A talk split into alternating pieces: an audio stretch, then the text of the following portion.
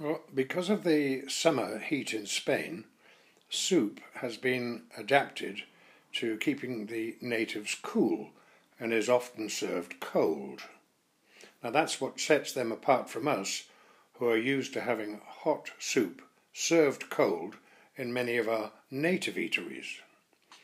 Now, perhaps the most famous of Spain's soup is gazpacho, that cold and tomato and garlic wonder.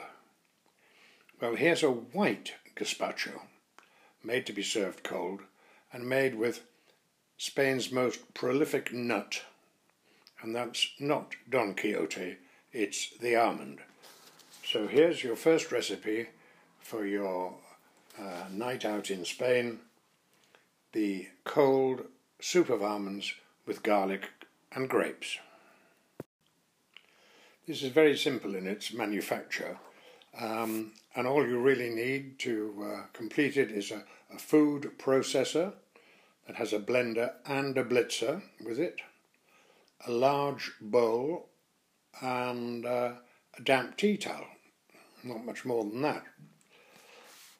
And the ingredients, again, are fairly simple. You will need 250 grams or about six slices of stale white bread with the crust and the edges cut off. Now, if you're going to make this soup, you need to uh, let the bread be stale. So if you're thinking of doing it tonight, don't. Cut the, the ends off the uh, the crusts off the bread and leave it for a couple of nights uh, in the open and let it go slightly stale. You'll need 150 grams of whole raw almonds, two uh, cloves of garlic, um, preferably the pur purple garlic, the real strong stuff. You'll need a fresh egg, a large egg, two tablespoons full of white wine vinegar, half a tumbler of good pure Spanish. Here we go. You're going to have to buy some Spanish virgin olive oil. It's got a lovely green tint to it. Um, a pint of water, six white and six black grapes, and a tablespoonful of currants. These will be soaked in Amontillado sherry for you. So uh, better, better do that uh, while you're letting the uh, bread goes stale. And of course, you'll need the seasoning, a uh, little salt, uh, and perhaps some black pepper. So, the stale bread you've acquired, you need to um, crumble it uh, into a bowl and then moisten it with water and allow it to soak for about half an hour. You don't want to drown it, you just want it to absorb a lot of moisture. Cover the almonds with boiling water in a separate little bowl and allow them to stand for about 10 minutes. Drain the excess moisture from the bread and give it a bit of a squeeze because you don't want it too soft and reserve this into the blender itself. Now here's a fun bit. Um, put all the uh, almonds uh, onto a tea towel, give them a pat dry, and then put the uh, cloth over the top so that it's uh, totally enclosed, top and bottom in the cloth, and then put your hand on the top and rub it about.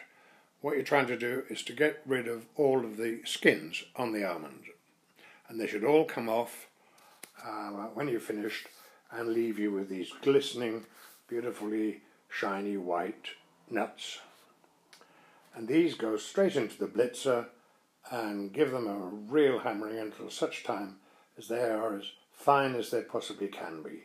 And you add these to the bread that's already in the blender. Now, put the rest of the ingredients into the blender and blend at a high speed until you've got a smooth milk-like liquid. And you can then take a bit of the bread or the reserved bread and uh, give it a taste.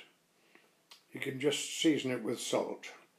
I don't recommend putting pepper in, but uh, I've included it in the ingredients because some of you might just like a little bit of a kick with it, but I don't think it needs it. Then, if it's not exactly to the uh, uh, texture that you require, you can add as much more oil as you choose. Uh, it'll be all absorbed, but you don't want it too oily. You've got to have some um, sense of balance about this. So as you add the oil, add it slowly, and then keep checking on its te texture, and you want it just the texture of a thick double cream. When it's like that, uh, remove it from the blender into a large bowl, place it in the refrigerator to make quite sure it's totally cold for about an hour. Um, get it out, put it into two separate soup bowls. You've now got to uh, deseed the grapes, the black and the green, uh, take the pips out, arrange them on the top of the soup, and then sprinkle on some of the uh, currants that you've soaked in the Amontillado sh sherry. And now it's ready for you to flamenco dance all the way to the table, shouting "Ole!" Uh, and not forgetting to give your castanets a real flick.